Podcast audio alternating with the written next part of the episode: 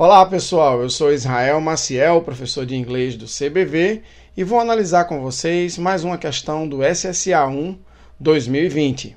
Na questão 37, a alternativa correta é a letra B, porque o verbo push não está no simple past, e sim no simple present. Sendo assim, a afirmação da alternativa B está incorreta. Então, 37, alternativa B.